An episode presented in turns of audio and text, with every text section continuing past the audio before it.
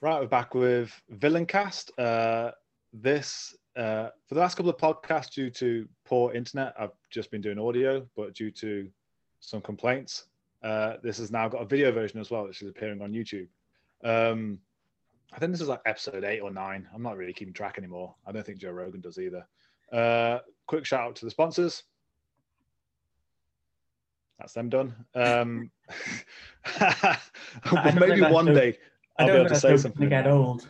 I'm going to say that one forever. You back yourself into a corner now where you can never get sponsors. Yeah, pretty much. Although like, out on that gag. It'll, it'll, be it'll be someone eventually will show up. I'm, I hope. Um, then I can get a better webcam. Uh, yeah. So uh, this episode. So the, half the purpose of what I'm doing with these podcasts is to talk to people who um, maybe flying under the radar in certain ways or um, not like super well known high level like well known competitors not saying high, not high level. Uh, but just weird uh, um, weird ways that they've approached jiu-jitsu and, and weird stories that they have to tell. Uh, also I had Priit on one of the earlier episodes. That was uh, Priit's obviously well known for his conceptual uh, approach to defense in jiu-jitsu. Um, when he was back in the uk just prior to lockdown like within like the six months prior to lockdown he did a seminar down in cardiff at CF24 and i was very lucky to go down and and just be a fly on the wall. I'm at omid and he has pretty much what in his own words what Priit has done for defense uh, almost done for offense, like that conceptual approach. And after reading some of his articles that he's kindly sent me, uh, I can very much agree. Uh, so, how are you doing, dude? Yeah, I'm good. I'm good. Um, surviving. Surviving, yeah, yeah, yeah. As we all are, yeah. with the lack of jujitsu. Um, yeah. Uh, so yeah, I'll let, I don't want to butcher your your history, so I'll let you uh, introduce like your your past in this sport. So where where when did you start? What was your like earliest memory of all this? So it was about 11 years ago. Um, similar to a lot of people in terms of what drew, drew me to um, uh, jiu-jitsu was I was a fan of MMA. Um, I was looking for a hobby that I could do that wasn't football. So I did football for years and then got a bit of an injury. Um, and I actually first went into Tang Soo Do. Are you familiar with? Yeah, I have. Uh, I, I like heard of it. I, yeah, I was going to say it's it's Taekwondo esque. I imagine. yeah, it? it's like it's yeah. It's, it's, yeah, it's like the precursor to, to Taekwondo. So I got into that. It was a martial art. I remember doing karate as a kid. I had a friend who was doing Tang Soo Do, so mm. I went along with him. Um, went there for a few months, um, and then I had another friend who was doing Brazilian Jiu Jitsu. And he, as soon as he heard I was into martial arts, you know, the, the, the, the Jiu Jitsu uh, Gracie Challenge, as we are, yeah, you know, what you're doing is rubbish. Yeah, Jiu Jitsu's yeah. better. Um, so I went along and did one lesson with him and just remember it feeling like I was trying to swim through sand for two hours. and my whole body was like pulsing the next day from just how crazy it, it was. And um, yeah, it just didn't stop uh, since. So I got pretty hooked. So that was in in Swansea um, with uh, with Chris Rees. Hmm. Um, and yeah, so I went from like doing no jiu-jitsu to doing like four or five sessions a week. Um, so you, you were that that white belt mat rat then? Oh yeah, from the start. I'm I've got the I think a lot of people who who get to like where we are in terms of jiu-jitsu, like all the way to black belt, mm. you have to have that in you, I think. You know, yeah. um, where it turns into a bit of an obsession, you know, the the game of it, the the the atmosphere, the benefits you feel from testing yourself every day and yeah so you, just... you, can't see those guys who appear on the mats don't you with the um Like they're the ones who like I don't know break a finger and then just tape it up and carry on rolling, or Yeah. like, they'll go home and like mutilate themselves and appear the next session just sit on the side. They just they just can't quit. Like you couldn't Yeah. make them leave. Those, yeah, those are the people you know. Like, it's going to take a lot for them not to be here Yeah, in ten years' time. yeah, exactly. Um, Yeah, Uh, so you mentioned then Chris Rees. Uh, yeah, oddly enough, like some of the people uh, listen to this are like not UK based. Like obviously we're all UK based and know and know Chris is, but for anyone who isn't super aware of who Chris is, like what was what's his background? Um, so I trained with Chris um, up to my purple belt. He's pretty synonymous with the UK scene as being like one of the first. Um, uh, he like one of those originals, isn't he? yeah, I think he, you know, 2003, he was training and um, first Welsh black belt. So, he, and he's based in my hometown. So, I started training with him. Um, he and then from there I moved to Cardiff with work. So through through all this, I've I've, I've still been working full time as a an engineer. Um, but yeah, moved to Cardiff, trained with Rob Taylor, who was under Chris, and then about six years in, um, me and my main training partner Bryn Bryn Jenkins, Hmm. who is one of the top competitors, well in the UK, no doubt, and uh, definitely, yeah. In in at black belt in Europe, um, he'll he'll his name will be out there if, if people don't know it. But um, him and I are very similar in our approach to jiu- jujitsu and like a bit of a um, obsession with the conceptual approach and um, like fundamental fundamentalists, as you might say. Fundamentalists. So, That's yeah. got different meanings sometimes. Yeah. um, uh, Um, But yeah, did so you get that from Chris? As a, oh no, from from did you were your instructors the same or did you go a completely different route? I would say it was more it was more back and forth with um, with me and me and Bryn for that Hmm. for that kind of approach. Um, like most people, it's a bit different now because there's more resources available in terms of like instructors that put DVDs out and Yeah. but a lot of the time then things weren't as structured in terms of what we were learning so we would do a lot of like technique farming where you go out and you you try and basically accumulate as much things as you can and if something sticks you go forward with it Yeah. um, but then that just didn't feel like it was very productive if you know what i mean it, it was too much trial and error I think that maybe comes from like because there's a stronger um, traditional martial arts scene in the UK. It Mhm. perhaps is like that's obviously you know how a lot of the the karates and traditional jujitsus and aikidos work as you have a, uh, a curriculum and a syllabus. I mean, I remember you know we're, we're pretty much of the same era. I started 2000 and early 2009, late 2008 yeah same and it was uh, Jiu-Jitsu University Submissions 101, and Submissions and there wasn't really much left on. There wasn't. I don't think YouTube was like massively useful in those days. It was like random uh, Not like it is hostings of videos, um, and it was like. You know, I have a half guard. I need to go find a new half guard sweep or a new half guard pass. That was it, what yeah, it was. what what I would do in the, in the in the when I first started, so like new white belt first couple of months, I'd go into training, I'd get caught with a submission, I'd go home, I'd go on YouTube, I'd look at the counter, then Yeah, I'd go back yeah. into the next session, and then I'd have the counter for it, and then so I might get caught with something else, and you know that plus asking other training partners and, and other ins and your instructors, obviously, Was it's, it's I don't think there's anything wrong with that. I think lots of people have a an issue with with going to resources that aren't your instructor, but I I I've never been a that's like a weird reverence, isn't it? As in, again, I think that's kind of a hangover from traditional. As in, you know, you, when the the instructor gets referred to as sensei or professor or sifu or God only knows what, like you have to have that um, reverence to them because they have they are the ancient one. Uh, yeah, how many universities operate the same way? As in, don't go research this. Only listen to what your professor is telling you. Like, don't go read the book. Don't go yeah don't other papers on it. yeah exactly like what i say goes it's like that it's one of the only places where, well, no, it's it's a, it's a, it is probably the only place like education wise where um, you are told to listen to your teacher and your teacher only. If you do anything else, you're considered some sort of weirdo. Yeah, like that. Well, I, th- I think there's a there's a change in in that now. Yeah.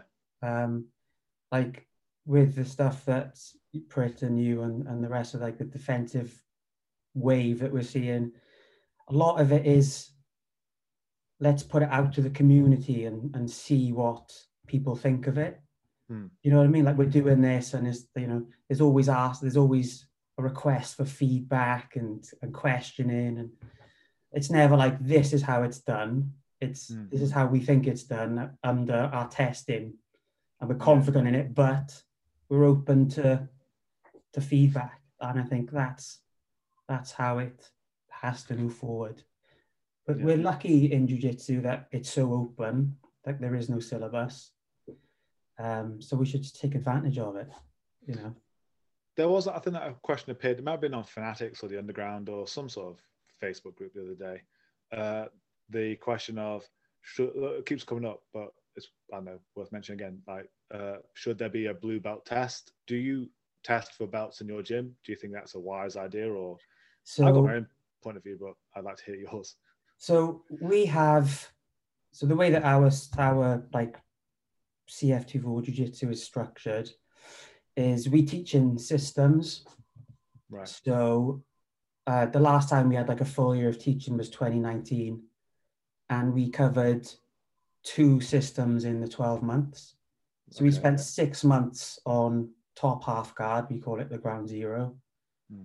and then six months on uh, I think it was like some I can't even remember guard or pins, but we we basically broke we we teach us us we use a systematic approach, and we stay on it for as long as we think we need to stay on it. Hmm. So it could be that we're on it for four weeks or we're on it for six months, as we did in 2019. But we have core systems that we we expect every student that trains under us to have again, it's, it's why I thought it was the similarity with the defensive stuff. I remember speaking to you and you say all your guys learn that from the start, like the different turtle postures and all those things. And that's kind of like, you're like, you need to learn this. This is like your fundamentals and, and they're all proficient at it before they get to Yeah. Yeah, yeah. whatever the next belt is. So we have that, but it's the reverse. So it's like back attack system. You know, Bryn is one of the best back attackers and back takers that you you can ever roll with. Mm. Um, top half guard, basically all the pins, the back, uh, mount side control, and um, top half guard.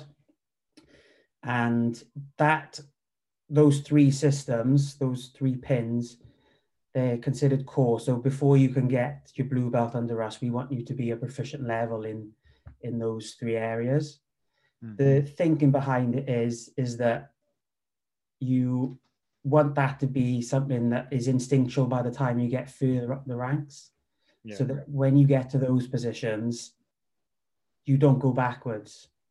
Do you know what I mean? so like when I when my students, I want them when they get chest to chest with their opponent and they're connected, then they they don't go backwards. You know, it's it's Yeah. forwards only to the submission. So so for for a blue belt under like a homegrown blue belt, someone who started from nothing, then that's what we expect. So we make sure that they those systems get covered in the span that we would expect for the blue belt.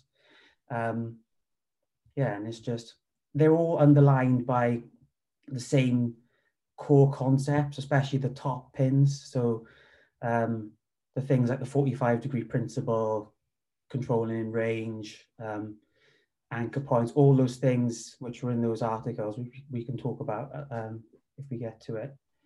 They underpin everything. So once you understand them in one area, you understand them in, in others. So Yeah. yeah, That- so there's no formal tests, but it's like, okay, you should know Yeah. this. Because I shouldn't have to explain to you this to you at Blue Belt because it's like the very fabric of our gym. If you roll with any of our Yeah. students, you should feel that there's good pressure on top and good attacks from the back. Um, so do you separate your classes for like beginner or advanced, or is everyone together, or do you have a beginner course, or do people just land? Um... So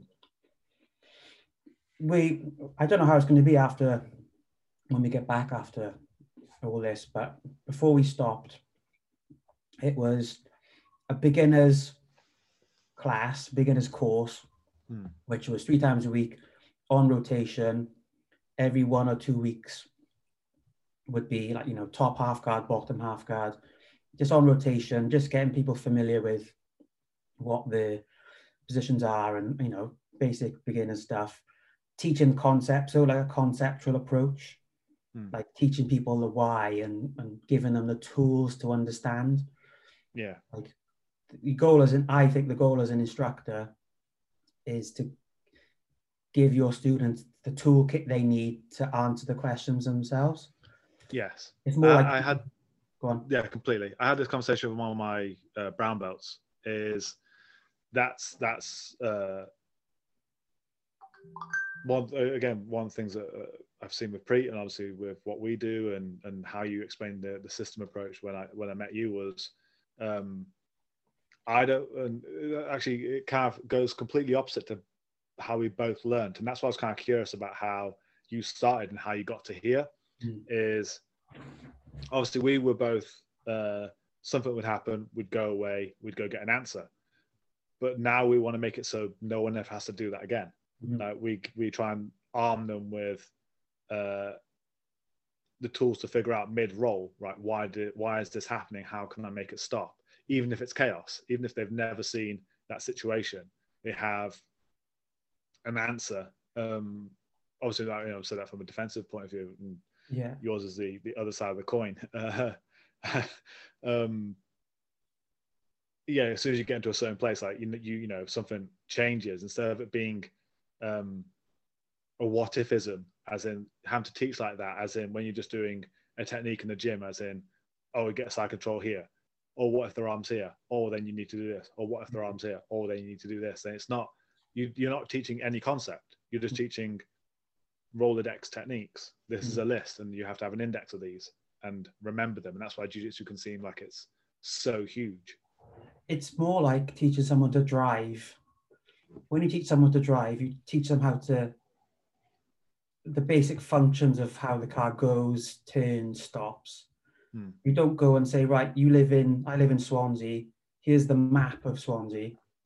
Yeah. Like learn every single road and do you yeah, know what I mean? Yeah. It's like and how where you're going to turn left and where you're going to accelerate. You just you teach them how to operate the, and then then they go off. So it's the it's the same. You know, jujitsu is it's never going to be paint by numbers. It can't it can't be paint by numbers. No. And if you try uh, and teach it like that, you can't expect people to problem solve. No, exactly, and that and that hinders their progress massively because then they they feel like jiu-jitsu is huge and I've I've heard that so many times. Um, yeah. Do you have a background in teaching? Where did this mentality come from? Uh, no, no, no background. Just, just, um, or I'm a, like like most people. It's once I learn something, I feel like the best avenue for that information is try to give it to someone else. Do you know yeah. what I mean? Yeah, yeah. So it's like it's all I'm too excited. I, I've like found this thing that I'm interested in. It's like, who's the first person I can tell this to? Hmm. So as I was, and I as I was coming up through the through the ranks, super interested in it. Would you know research it all outside of the classes, and then as soon as I would get the chance, I would try and like, you know, share it with other people. And I, I from being like that, I ended up in a coaching role pretty early on. So I was like an hmm. assistant coach at the first gym from a blue belt. So it was just kind of like thrust into that that situation where okay, so now I have to really try and get this information across to to people who who, who want to learn it. And it's it's been it's it's like the same with my jiu-jitsu. It's it's a, it's an ongoing process. I'm always changing how I think things should be delivered best. So that's like when you asked about the, the type of classes we have, uh, where I'm at now um, I'm thinking of like amalgamating everyone into the same class, apart from like an intro session where complete beginners can go and feel comfortable. Um, having the, the the next tier more open where you've got higher grades and, and more novice people all working together, working mm. on the same thing. Um, but but yeah, so it, it's always changing. It's just it's like the same. If you're interested in if you're interested in in learning and understanding anything, then you'll always be working at it and trying to improve it.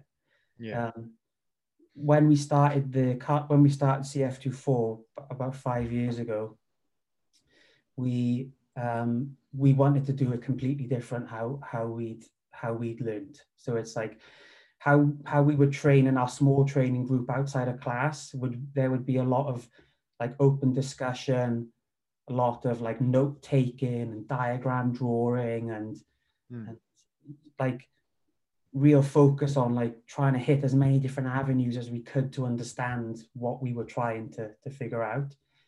And then when we started our own place, it was like, all right, let's see if we can do that small group mentality of understanding and teach it to a room full of people.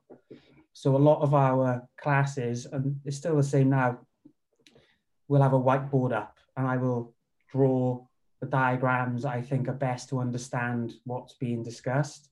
Mm. And it will be taught or, or discussed in that range, like a visual, pictures.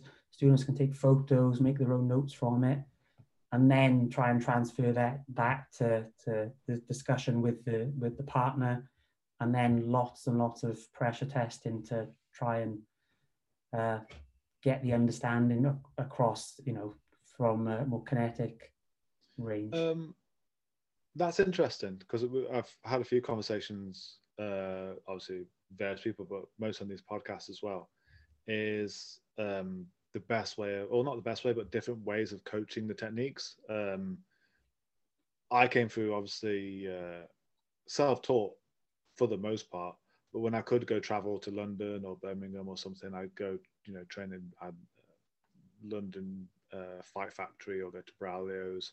Mm-hmm. Um, it was always predominantly the same. It was always warm up, drill, spar. Um, and it was kind of like that's all I knew because that's all I was seeing. You know, I'd, I'd, go to enough gyms where I'd follow that formula that I just assumed that's what it was. Mm-hmm. Um, we have come at it entirely differently. Uh, pre obviously changed most of that, and like I said, that you know if you you want the best, you're open to to change. Um, mm-hmm. how do you shape your classes then? Like you've just said about how you have uh, the whiteboard and um, mm-hmm. how how the typical session. If I was just to land in your gym, like traveling through, what would a typical session look like? So we don't warm up in the traditional sense. Yeah. Uh, not for jiu-jitsu. So we, if it's um, more of a judo session, then obviously a bit more warm up if the body's getting thrown. But um, jiu-jitsu is we either we either roll lightly to warm up, or we or we do some sort of some sort of drilling. The the the thinking behind that is you're you're not you're trying to engage the brain more than than the body at that at that in that moment. Mm-hmm. Um, again, jiu-jitsu is the type of sport where people can compete without warming up.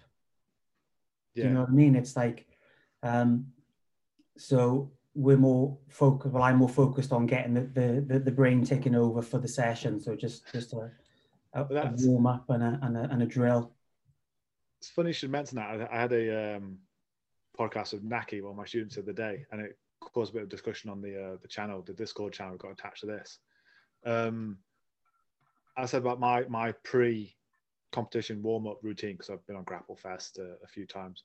Is I go for a nap, I'll, I'll go have a sleep, and then about 10, 15 minutes before I'm due on, I'll, I'll wake up and I'll get a notepad out and I'll write down everything that I want to happen in that competition in that uh, role. Um, not uh, it's taken it was we went a bit deeper and we on about how I'm not thinking too much about what they're going to do because I'm not I don't want to be answering their questions necessarily. I want to be asking my own. Mm-hmm. Um, so yeah, I just I just work through. I want to do this. I'm I'm going to do this. Oh, I need to remember to do this. Um, and that's it. And now walk on. And I had more success doing that than uh, the the the atypical needing a, a warm up space and everyone stretching and doing weird star jumps. Um, and that's what uh, I then kind of took over into the regular class anyway. As in, I thought, well, you're gonna you've, if you've been awake, your body's warm.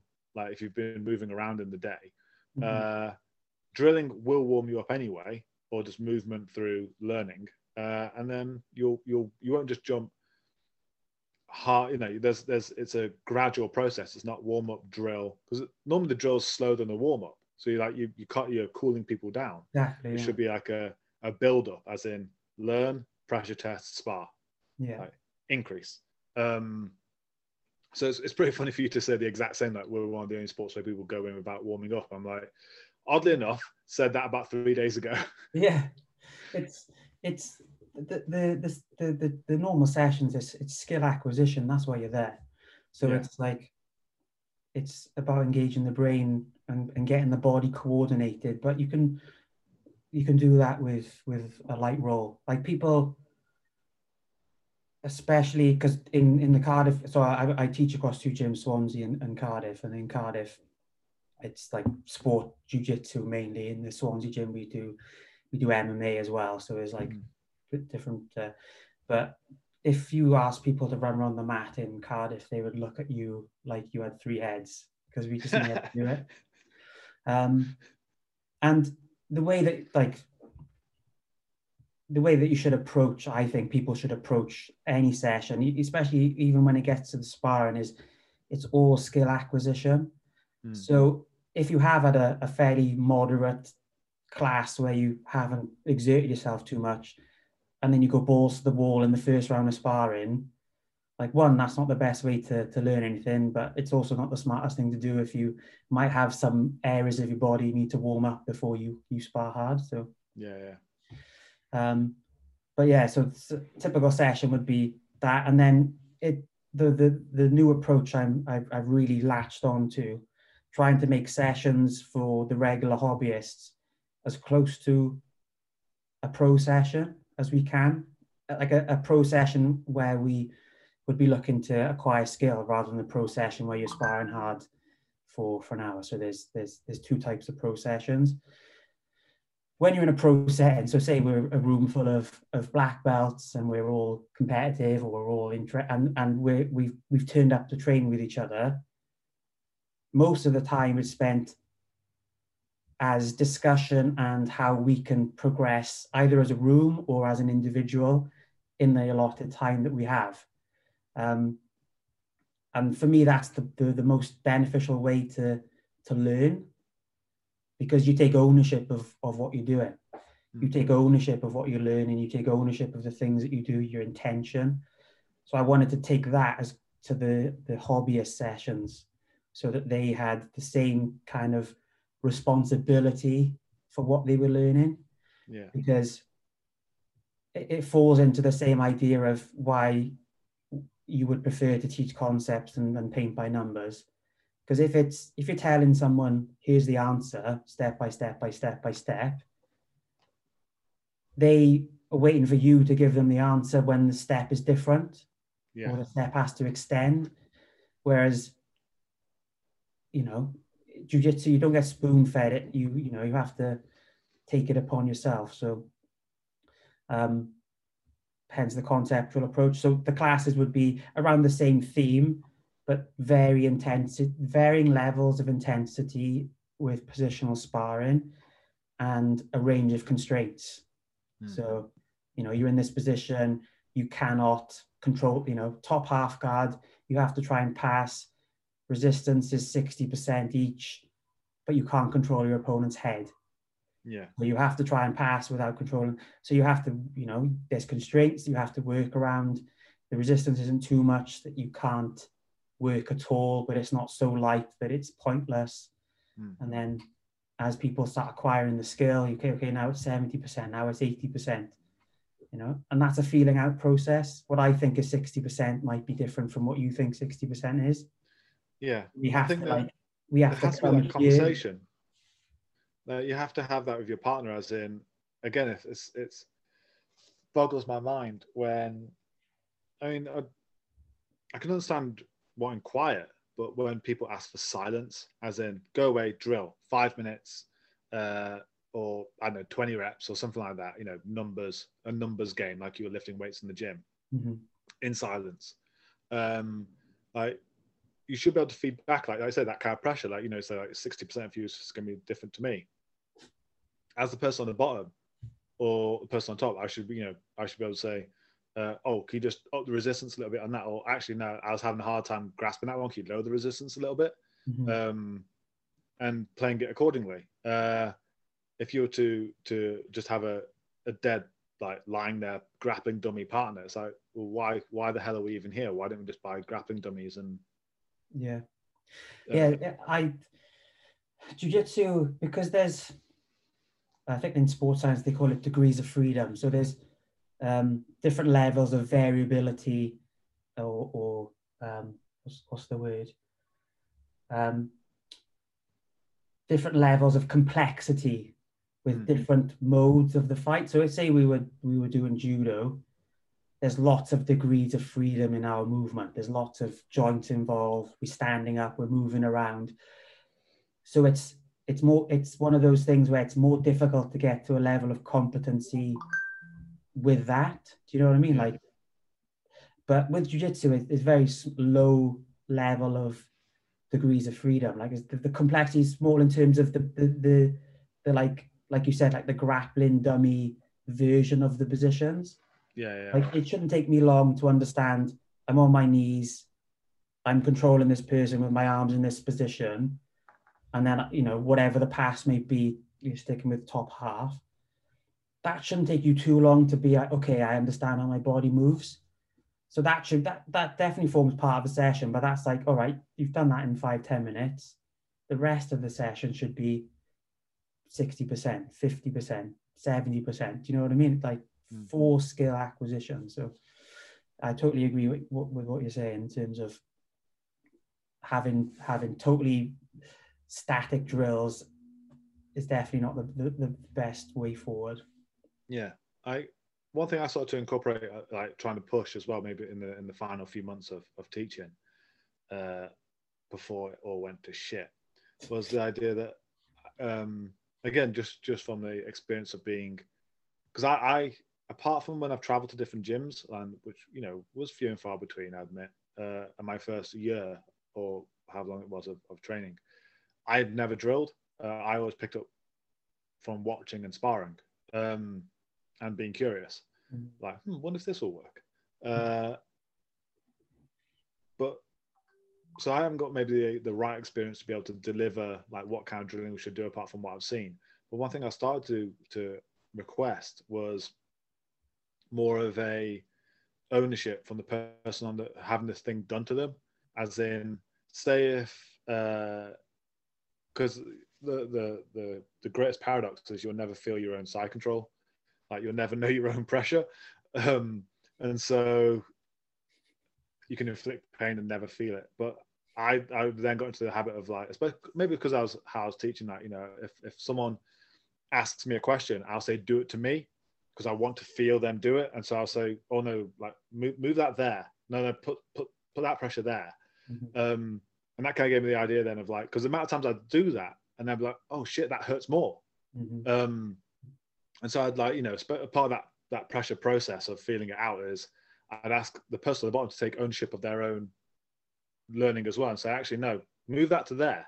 Like, can you just yeah. can you up this a little bit more? Like, be more curious as the as a person. Not again, don't be a grappling dummy. Be more curious and say like, oh, when you do the stack here, can you slap me a little bit harder? Because I want to know what that feels like. Because then you yeah. can kind of take it to what you're going to do to them later on. Um, because again, like it's it's it's so much harder to to be doing something to someone and know how it's feeling apart from the the maybe the occasional squeal and the tap uh, I, yeah, I, I learn more from having things done to me it has to be re- realistic but yeah i think having feeling what some so you know if i'm teaching a certain position and you can kind of see that people aren't quite getting it you know showing them what what it feels like to have it done to them so they kind of know what cues they should be hmm. expecting from their partner. Like you said if you had it done to you kind of it makes it focuses you to where things are happening because side control as an example can look exactly the same and can feel completely different depending on the amount of of positioning and, and pressure that the person on top is is creating. So it falls into you know why the approach that we we we take is try and like get as many things as you can to de- deliver the information. This is what it looks like. This is what drawing of it looks like. Mm. You know, this is a analysis. You know, analysis of a video of a top level guys doing it. Here's what it feels like, and going and then just seeing which one sticks with the student. Because yeah. as long one of them sticks, then you've done your job. Yeah. Um, this is all like super interesting. Like it's it. Uh, obviously, we never got a chance to have that big conversation when you said you you uh, created a process for for um, pretty much what Priit did for done for defense. You've you've made for offense. Mm-hmm. Um, one thing I would like to go on to, like I say, you sent me the articles that you'd written. Um, mm-hmm. Just so anyone listening or watching, uh, are they hosted anywhere? Because I know you just sent me them as downloads. Are they hosted anywhere that I could link uh, in the um, description for this? They were no, they were on the website. That's why they some of the the, the images of my uh, sketches. Um, yeah I can figure out how to put them somewhere. Yeah. Maybe oh, um, shareable link. I, I would like people to read them because I've done. I've if for those that don't, I've I wrote about ten thousand words on on pressure, passing, and and control from the top. Um, and it'd be nice. I, I, I do like people to to read and comment and and. Well, just for anyone obviously unaware of what, uh, what we're currently speaking of, uh, so I was given these these downloads of of pressure passing, and the detail, uh, the the um, concepts that are spoken of. I mean, it's what it's like. It was, it was three separate parts, and like I said about probably like ten thousand words. It was massive, like twelve. I think they're like twelve pages each, just on pressure passing and the diagrams that you drill uh, that were in there, and um, the annotations of of stills from competitions and like, holy hell i they, it was very impressive was, uh, you were talking about range as well like you had like different opportunity um, options for different ranges of the fight and that's that's one video i did um, when i first started doing these videos from home was the idea of the pocket yeah same as like you know range as well as in like how to fight out of range or in range or you know when it's not just black and white it's you know distancing matters, like in boxing and wrestling. Um, yeah. yeah. And so to have you even do these via diagrams, I was like, oh my god, this is some. I, I actually when I, when you were speaking like and after reading those and everything, um, are you going to be making like video content, video content of this? Like, are you going to be like making a huge channel of information, or is this like close to your chest? You know, in my gym, have to come visit me kind of stuff. No, I um before so yeah, the goal was to get some of it down. I don't I didn't want to put it on the on the YouTube channel. I wanted to do because we've got like a, a YouTube with some videos on. It's not it's not kept up. But um the idea was to get some of it down on like an instructional. So we've got some of our one of our affiliates, they do the the videos for like Polaris and things like that. So mm the goal was to put the like the fundamental concepts for pressure passing and pinning um, and then i've got some like some unique techniques like a way of passing the three quarter mount or you know that, that kind of quarter guard half guard where it's a way of passing that i haven't seen anyone else use and i've seen a lot of jiu-jitsu and it, it baffles me that people don't know about it but it's mm. like it's an extra way of passing that position which is very successful, the, the Stinger system. So the goal was to get all those down on, on video and put them out. Um, but yeah, either that or I was planning on trying to to get some get to some globetrotter camps. Yes. And see if I could work my way into coaching on there because I spoke to someone on the email about um, coaching on there, and they said if you're someone who comes regularly, then we'll.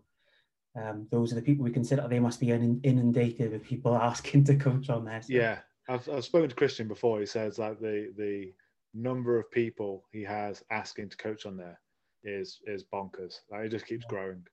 Yeah. Um, and then he's told me some of the names as well. I'm like, damn, like yeah. how the hell am I coaching there and this person yeah. isn't?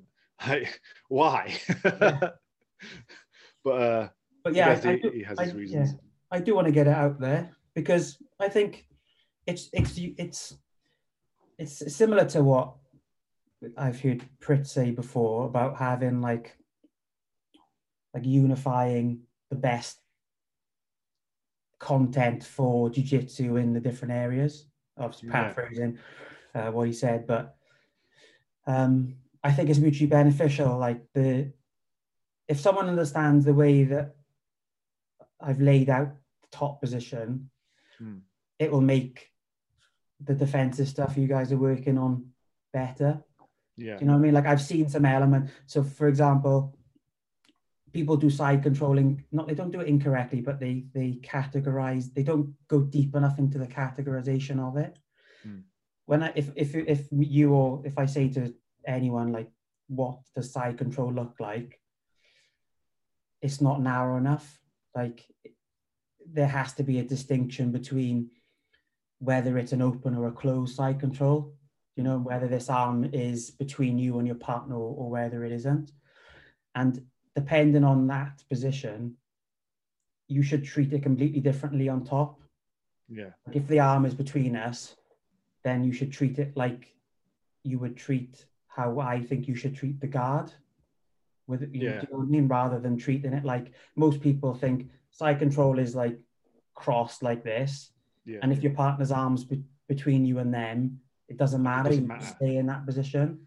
And that's well, that's that's that's not correct. It, it's not the best way to to think about it on top. Which means if you have defenses for it on the bottom, it's against the wrong position on top. Yeah. Do you know what I mean?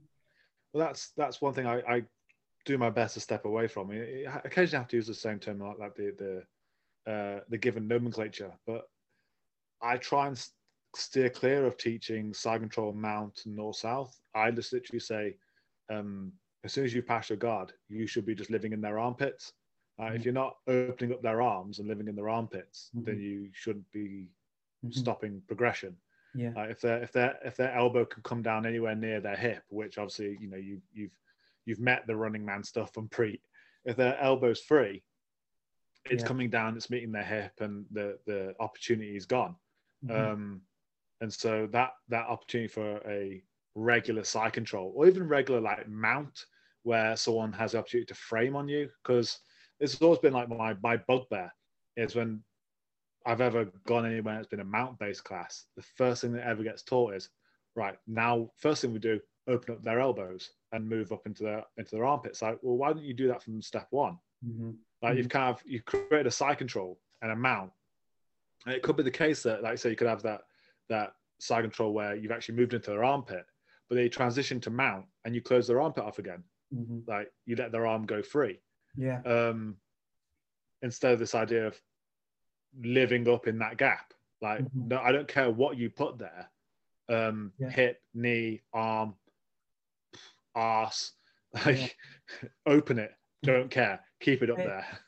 I uh, one of the um, the idea of clicks I, th- I think I find that a very good way of, of, of mm. explaining like specifically the this side control position where if the idea is of control or the best form of control is to have clicks on your opponent if they've got an arm between you and them there is no click there. No. You've defended the, the point where you should be clicking if you're going to be that high on them is the armpit and if that's blocked and defended with the frame, then you're not in the correct position. The click is at the hip. Yeah. So the fight should be if their arms on the inside, you collapse the bridge. So you you walk down, you knock their legs over so they can't bridge into you. But then, so that's that's you know that it's it's a it's a logical conclusion you can come to if you have the tools that we're talking about. So if you're just the idea of of clicks, you know, you don't have to know anything other than you're trying to click your body into your your opponent. That should be something that's recognized from that position. Do you know what I mean? Yeah. Like that that side control is closed and you if you don't respect it like you respect the guards, then you won't hold that position. No, no, no. Again, exactly. people who are worth hold, like I always caveat this. You should. I'm always trying to get to the answer of how do I beat that person that's worth beating. Yeah. Do you know what I mean? Like if they're same grade as me or or more whatever. That's the person I'm trying to trying to trying to make sure this works or Not, you know, I'm 85 kilos and they're 65 kilos. Yeah, yeah. Because you could be wherever you want and control them. You should be able to control them. So. Yeah, of course. Um, well, no, completely. Like again, it's it's maybe step into that that traditional martial arts part of ju- of jujitsu that still kind of, like I said, the, the conceptual approach with with so many great coaches now appearing on YouTube and, and getting their voices heard is, is making this old kind of system fade away. But the simple idea that you can have uh, people like coaches get side control where the frame already exists, like their ass is up in the air and um, the other person's like just naturally lying in the T Rex, uh, and then they just go from there. And that's what people are watching. That's what they think side control should look like. And then yeah. they get to that position, go yeah. for an Americano, all of a sudden it just gets rolled or regarded or something stupid. It makes makes the game so much harder. Yeah, I, am always hesitant to say. I, I might have said it, but there's always an "it depends" that should come at the end of it. You know, if like, yeah.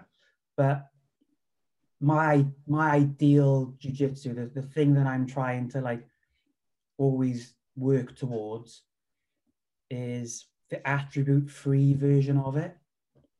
Yeah. Which is, I think, so there are ways of mitigating being over the top of a, I'll call it closed side control because that's how we refer to it. There are ways of dealing with that and, and holding your partner down. So it's like, it's not that it's wrong. I might be, but it's not the most efficient. Yeah. Like I have to work much harder to hold this, and your partner's, my partner will have a much better chance of escaping it.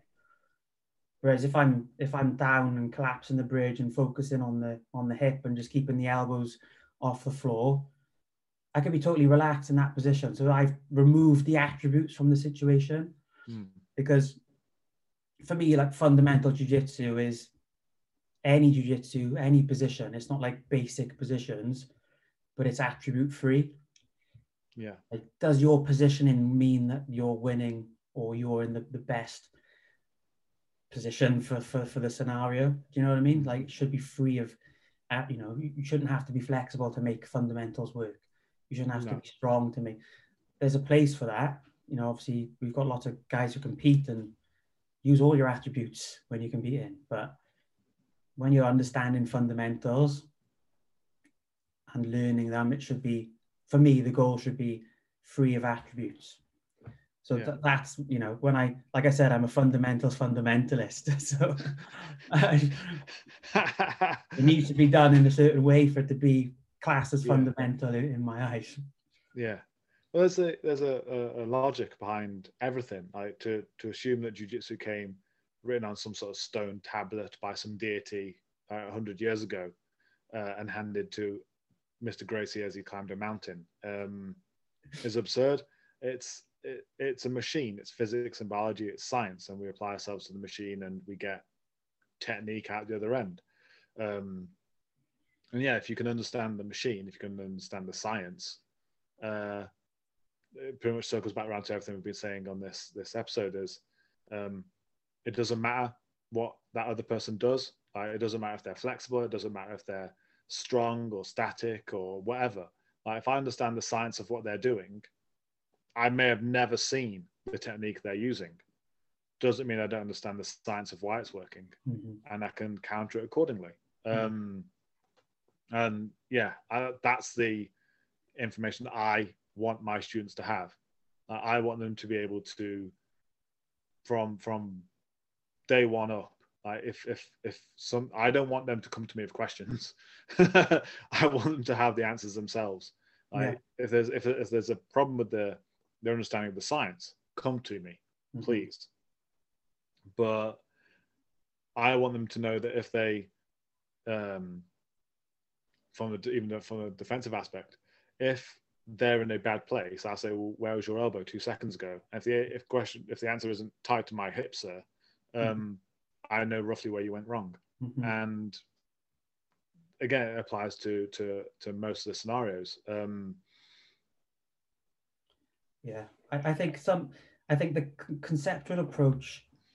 One of the kind of like resistance we had to it when we first started was it was kind of thought that you had to be experienced to understand the concepts, which yeah. in a way is is kind of cyclical because you don't really understand it properly until you're more experienced.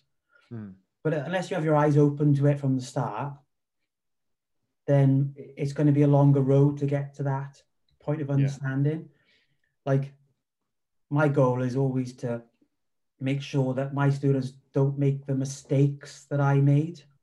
Because I mm. feel like when I was learning jujitsu, it was like, do you know what I yeah. mean? Like this is the path. Is uh, but so my goal as an instructor and a coach is to get it as straight as possible. Like yeah. get the good, get the, the valuable information and the understanding from the start and just work towards the goal rather than you know just being all over all over the shop it's that difference. It's making sure that you don't teach as you were taught. It's teach as you are now. Yes, exactly. Um, like, and it's it's a it's a difficult um, thing to traverse because you think if I ta- teach you how I was taught, eventually you'll become as I am now. Yeah, no. Except what got me to here wasn't the best route no. at all on the map.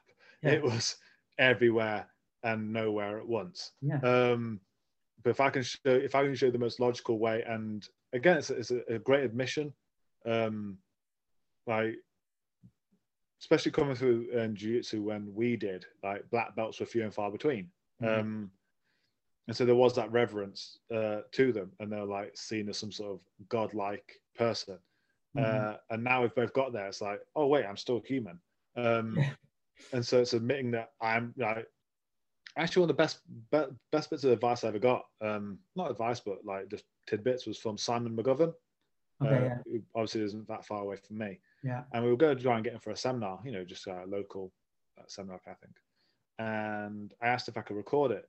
And he said, You can, just don't put it anywhere. I was like, Yeah, that's fine. You know, obviously, you don't want your techniques to go anywhere. He goes, No, it's because what I understand now is going to be different to what I understand in one year's time. Yeah. So what I sh- what you record will be out of date. Yeah. Um, and just that alone, hearing that from a black belt for the first time, as in, I am admitting right now I am wrong. Yeah. Um, yeah. I just don't know how I'm wrong right now. Yeah. um, I always feel that about putting in stuff online. Not so much about the understanding of it, but the the way that it's taught, the way mm. that it's delivered. Um, it's always going to get better. Like the stuff I put out yeah. initially, like two years ago, like that the the, the defend everything video that that kind of took off. I look back at that now and think, my God, I didn't know what the fuck I was talking about. Yeah. Like, if, if you don't feel like that, then I, it's it it it, you'd have to worry.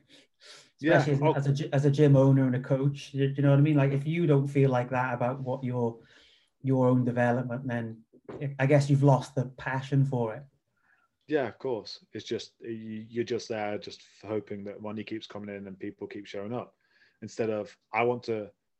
It's kind of it's funny that you know you have white belts come in like beginners and uh, you know they, they jump into their classes, they start to get their a bit of a, a grasp of jiu-jitsu. Then they go off into the YouTube rabbit hole and they come back and they go, "Have you heard of this guy called Eddie Bravo?"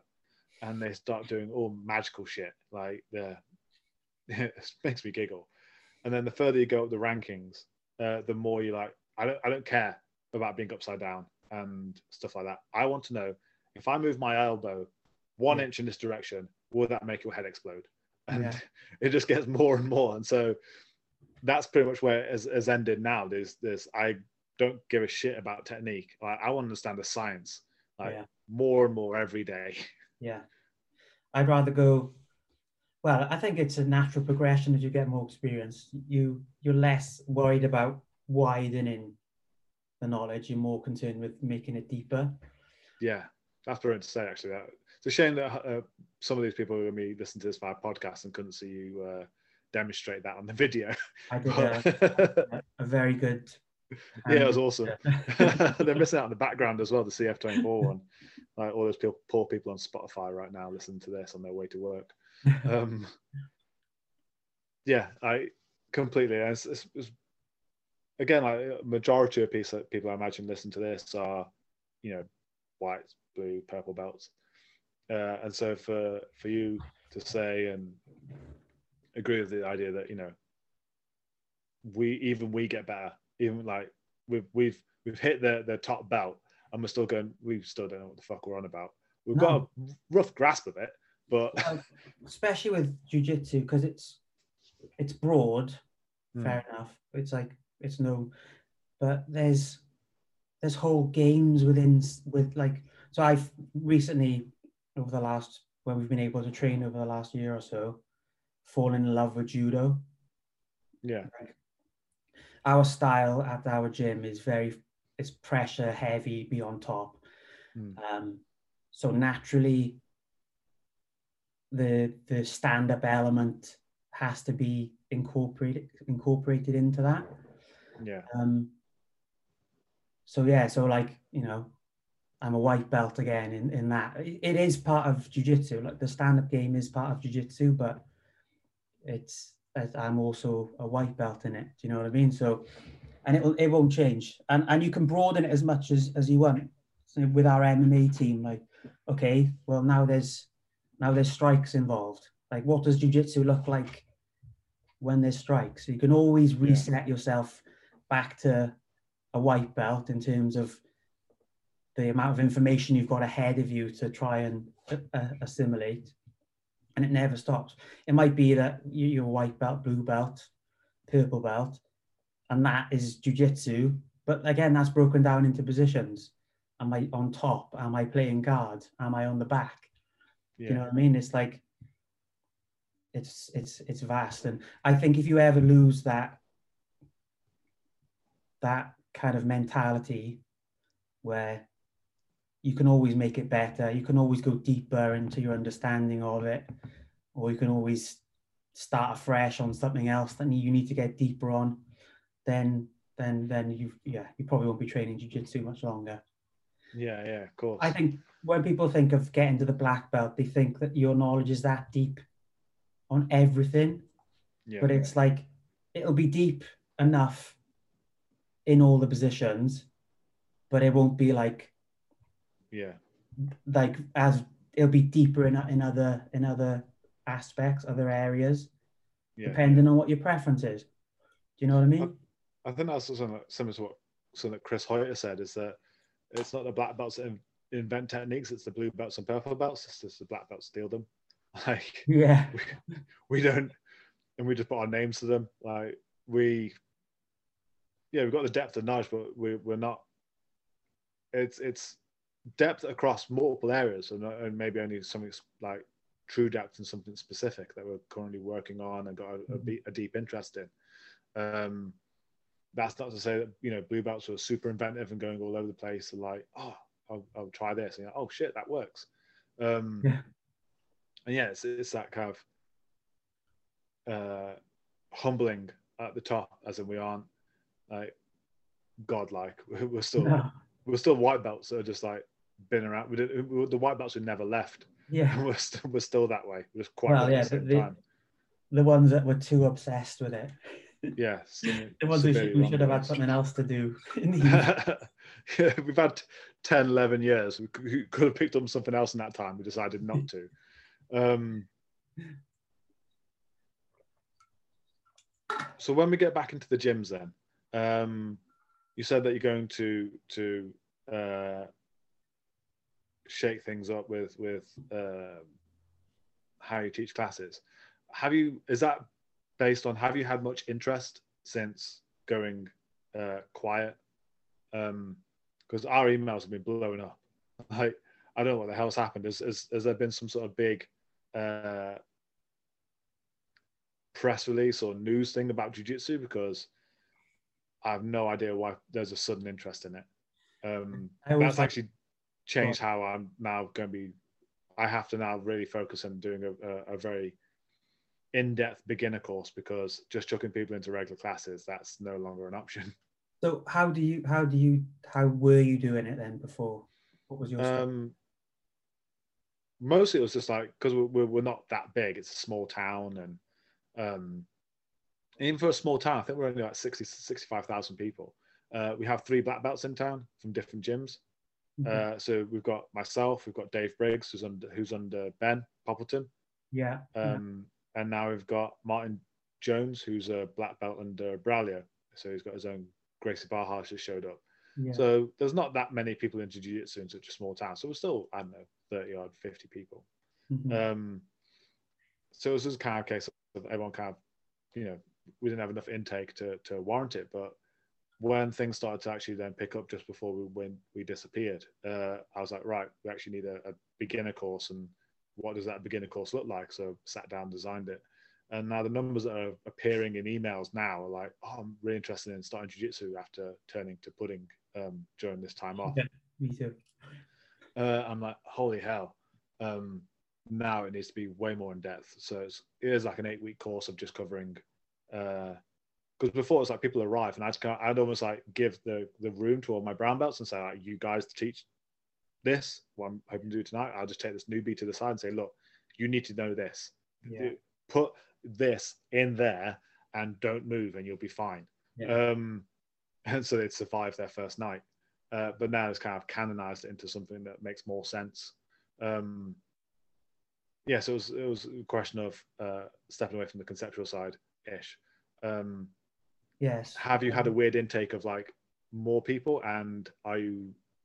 Could you say you're having a, a, an actual beginner course and then just everyone else? Is that based on this, or is that something you're planning beforehand? So it, yeah, we've had we've had lots of interest. Again, this especially the Swansea gym because we do MMA as well. Hmm. Um, lots of people interested in, in starting that. I find it funny that they think that I know something more than they do. It's like about whether we can train or not. Yeah, I keep getting that. I was like, oh, can we go back uh, when when the gyms open up? When you know, I was yeah, like, I, I don't. I'll, hang on, I'll just message Boris and ask him. Yeah, we've got we've got a straight line to him. Like, because yeah. he, he, specifically talks about you know, um, easing of like kids to schools and jujitsu. Like, those are like the main topics that he he delves into. well, there's that, and there's have you got classes on? It's like, what? We're not allowed out of the house. What you on about?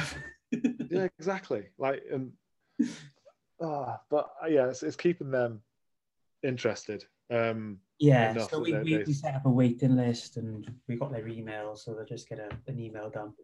Um, in terms of the beginners content, we've gone. I've gone through lots of different permutations of it. Obviously, always trying different things. Um, what I am intending to do when we go back is try and basically train people up to be able to to positional spar safely. That's my goal, because what I was at, at, you know different permutations of the beginners course, but I'd have people come in on, on on their first session. I'd give them like a brain dump based on like the, the side control stuff we were talking about, you know, different ways of controlling and all this stuff.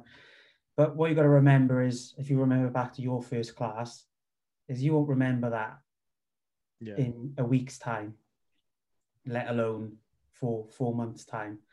But what you will remember is the first the, the times when you it starts to go a bit live. Do you know what I mean? Yeah. It starts to turn into so. And one of the biggest drop offs that we get with beginners is is through them getting to a point where they can spar and then going too hard and get injured and, and they don't come back. It's like like jiu-jitsu is not for everyone. Like it never will be. Combat sport yeah. not for everyone.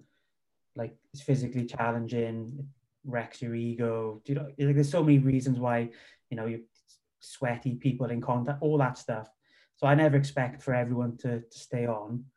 So what I'm going to look to do is still use a similar content of of you know going through the positions and but less heavy on the on the kind of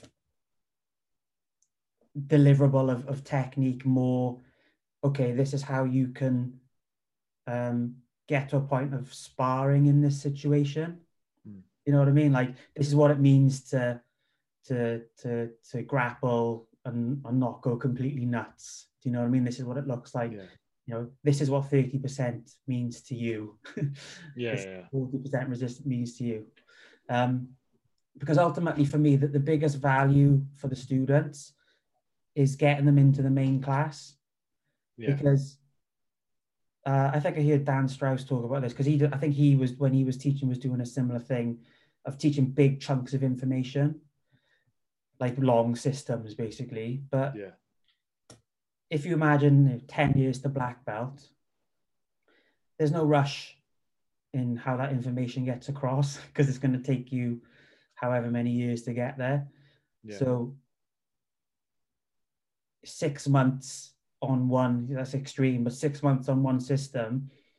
If you if you don't know anything other than that system, but you know that system to a deep level because you've done it for six months, yeah, then you already know lots of things in other areas.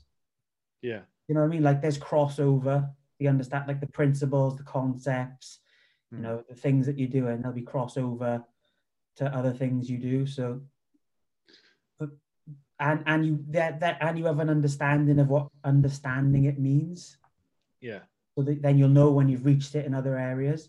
So for me, it's about getting them comfortable, getting them understanding that this is what jiu-jitsu is, this is what a class is, you know, this is how close you're going to be to this person and, you know, and then, but then getting them to a point where you can get them into the main class as That's, soon as possible. So, so I, I, think, I don't think it was in the book, but I think it's from a seminar that I went to our Christian Graugart's back when I was a white belt up in Bolton at Carl Fisher's place.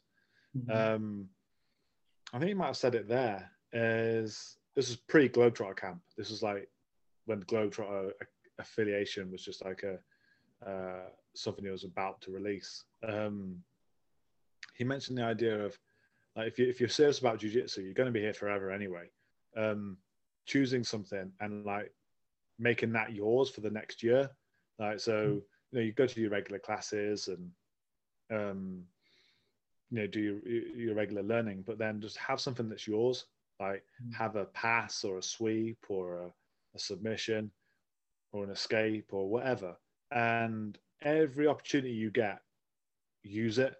Mm. Just like fail it a million times for the next year. You have to use it every session.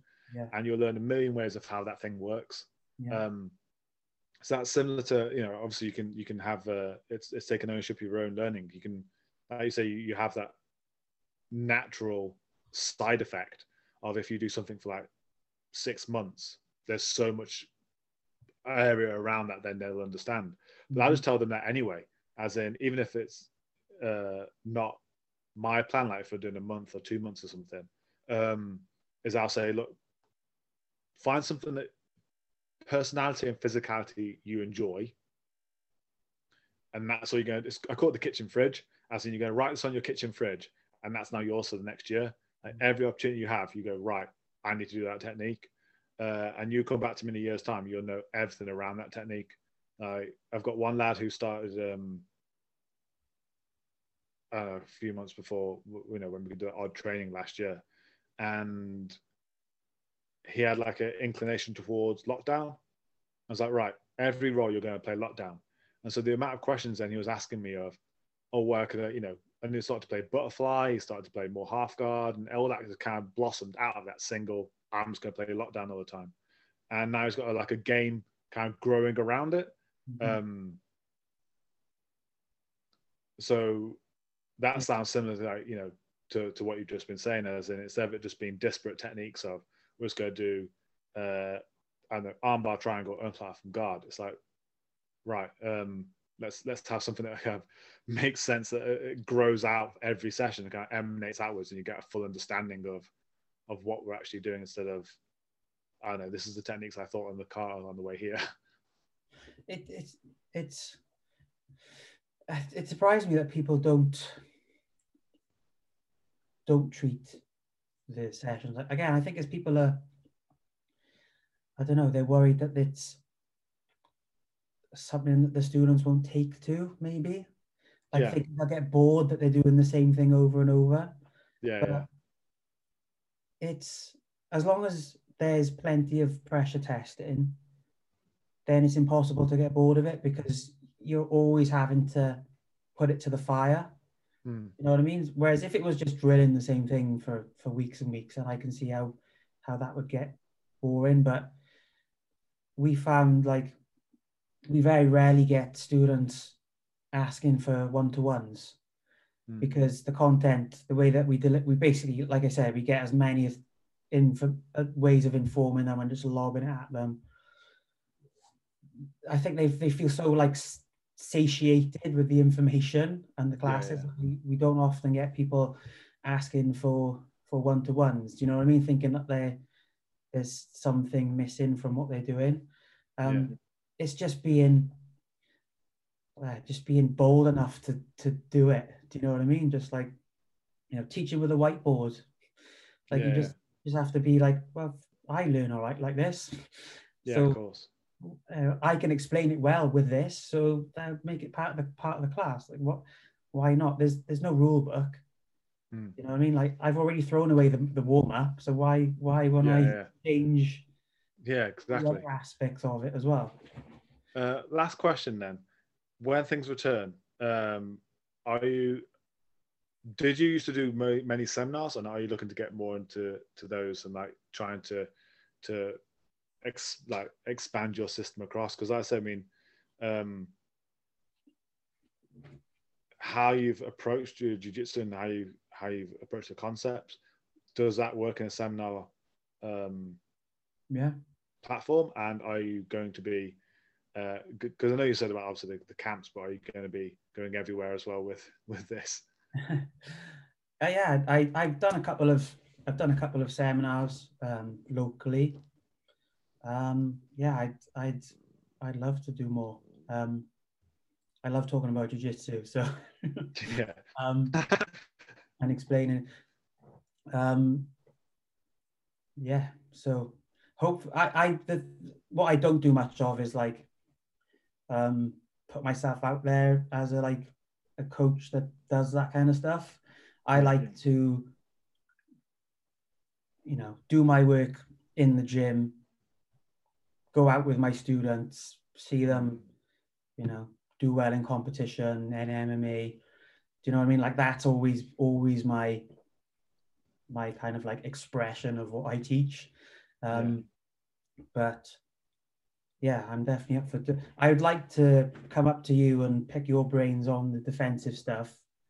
Um, like when I had Priit down, obviously I'd seen him on the on the YouTube, and I'm always open minded, and hmm. I would I'd fallen into the trap previously of like don't turn away when they've passed your guard, and then he explained it, and I was like, oh shit, yeah, he's right. It, it's always it depends. Like why did I let yeah. it depends leave me for that one p- position. So as soon as I was like, right, get him over, and then you came, and I was like, oh, there's someone who knows all this stuff, and they live up the road. well, actually, like you say that, like one thing that um, because myself, uh, Priit, and uh, Wim Deputter were over in Amsterdam at the 10th Planet Camp teaching back in September, and um, one th- one idea I floated past both of them was doing a seminar somewhere in Europe, um, like a like a concept weekend. So uh, choosing even one of our gyms or like a a, a uh, open third party place of pretty much choosing a subject for the weekend and then just all three of us hitting it hard and pretty much with an audience. Um, And so your idea of like conceptualizing it, like I think having you there would be a lot of fun as well. Like mm-hmm. having you from the definitely the offense side, like looking at the same problem. Mm-hmm. Um, so yeah, hopefully if uh, over the summer and the, the, autumn time we can we can arrange that because I think that'd be a hell of a lot of fun. Yeah, that'd be wicked. Um, yeah, I'm I'm a sponge as well. I, I I always think that I'm I'm either the best student or the worst because when I'm into something, I will hound you and ask you questions mm. until I'm satisfied that I've got something yeah. to, to move forward with. Um, so yeah, I'm always up for I'm always up for that. Um, well, so I want to, yeah, you can get I'd, I'd love to understand the, the defensive stuff more. Like one of the reasons why I ended up writing those articles was because I found it helped me understand it more and I actually made progress in my understanding mm. by writing it. Um, yeah. And it also helped me me put the, the information across when I teach. But I'd love to do that for more areas. Do you know what I mean? Just like I've got some some ideas for the guard, half butterfly type, like dealing with a kneeling opponent, which basically uses the idea of range and how yeah. that how that basically helps you attack from the bottom. But yeah, I'd I'd love to yeah, pick your basically steal as much as your defensive stuff as I can and I think in a, a, bit of mutual stealing actually. Yeah. Um streamline it and write even if yeah, I always find that's a good way of understanding it, just writing it out long form. Yeah, or just teaching. Like I think I've learned more from teaching than I ever did from training. Oh. Like, the amount of times like I'm I'm saying something, and you see my eyes light up because I'm actually realizing it as I'm saying it. Yeah. Like it's I, the same. Like there's it's the same with a few of the videos I've done. Like as I'm talking, I'm like, holy shit! Like I didn't realize I could do this as well. Um, I, I just try and hide the face. I I relate to that because yeah, sometimes I've been explaining something in the mo and in the moment understanding it further than I understood it when I started talking about it. Yeah, like, yeah, yeah. It's I don't know. It's hard to. It's yeah. It's a it's a weird one to to explain. But if if you've had that same experience, you know you know what I mean. But I think externalizing it is useful. Yeah. You know what I mean? Like like putting it across and yeah, as long as you're you're you always set the caveat that you you might be talking shit. yeah, you wrong. you know what I mean? You know, this is how I understand it now. Like, don't hold me to this, but yeah, yeah. Then yeah. Well, I've had a like a student. Uh, you know, I was teaching him a few years ago, and then he, he came to me. He disappeared for a bit. They came back, and I was teaching something different. Well, oh, he said, "Well, you do you you said this like you know two years ago." I was like, "Yeah, but I was wrong." Yeah. um, and that's one thing. Like uh, I, I started trying to get. Um, I even I, I set aside a session where uh, I try and get my like anyone from blue belt and up take the class, like just teach what you're into, like mm. your thing. Because by blue belt you have a thing, yeah, like that you you you have had interest in. I was like, just teach your thing, like get some experience teaching. Like yeah. please, like give it uh, wide form to an audience and um, just to see if they start having those similar moments of why am I doing this? Like now I've had to try and explain it to, to 20 people. Why am I actually grabbing this here? And you can see that the, the, the wheels started to go at that point. I was like, well, there's no reason you can't. I did. Yeah. I think it's important. I think just like I I think everyone should have a go at competing. I think it's yeah you know, I never force a student to compete, but I personally think it's better if you at least give it a go at least once at each belt if you mm. can. Yeah. Because I think you get so much like the fear of doing it. Do you know what I mean? Like sleepless nights thinking about the fact that it's going to happen and then it happens and, yeah. and there's always that like release afterwards. You're like, fuck, i want to do it next week. Do you know what I mean? Yeah, yeah. But just the stress for a week watching the scales to make sure you're on weight and stuff like that yeah and i don't know it's, it's like so i i you know i think people it's it's, it's important to to to, to do that at least one it, especially if you do a combat sport at least once but the same with teaching like yeah. you should be able to verbalize and put across what you know. Do you know what I mean? And there's only way you do that is by by doing it. There's like like instructors, like we said, they they get better as time goes on. They have they have to they have to improve how they they teach as they go along because you think, oh shit, I said that and it's not right or whatever. Yeah. They didn't understand it very well that time, or um, they go off and they drill and, uh, and and they're doing it completely wrong. And it's like, oh, well, I didn't tell them how to do it properly. Yeah. Um, but I think it helps you set the information in the in your mind. So that's that's a good thing. Good thing that you do. Um, putting them do do give them any notice, or you just shove uh, them out in I'll, front of the class. I'll, I'll, give them. I'll, I'll, ask them maybe like a few days, like maybe it used to be like a week in advance. I'd say, can you do next Thursday or something? And like, you know, I, I'd even sit there at the back of the room and just like, yeah, I want to watch your class. Like, what are you going to talk about? Um, it was usually interesting. Like some of the some of the guys who I was initially asking to start running classes are now, you know, they're they're, they're brilliant instructors in their own right. They they know their stuff. I'm like, good. I, want this. I want all of this. Um, yeah. This has been awesome. Like so, I, I I realize that I am taking a large portion of your evening. Um, this has been a lot of fun. Like uh, was, I was so excited that you even agreed to this, just because um, I was meeting you and like we always had that role in Cardiff, uh, and it was like like Harry Potter and Voldemort, like clashing. Like it was uh, so evenly matched in yeah. like different aspects, like your your um, deep offensive knowledge versus my deep defensive knowledge. Like yeah. what's going to happen? And like I'm just going to beat you with nothing, and you're just going to like hit a brick wall repeatedly.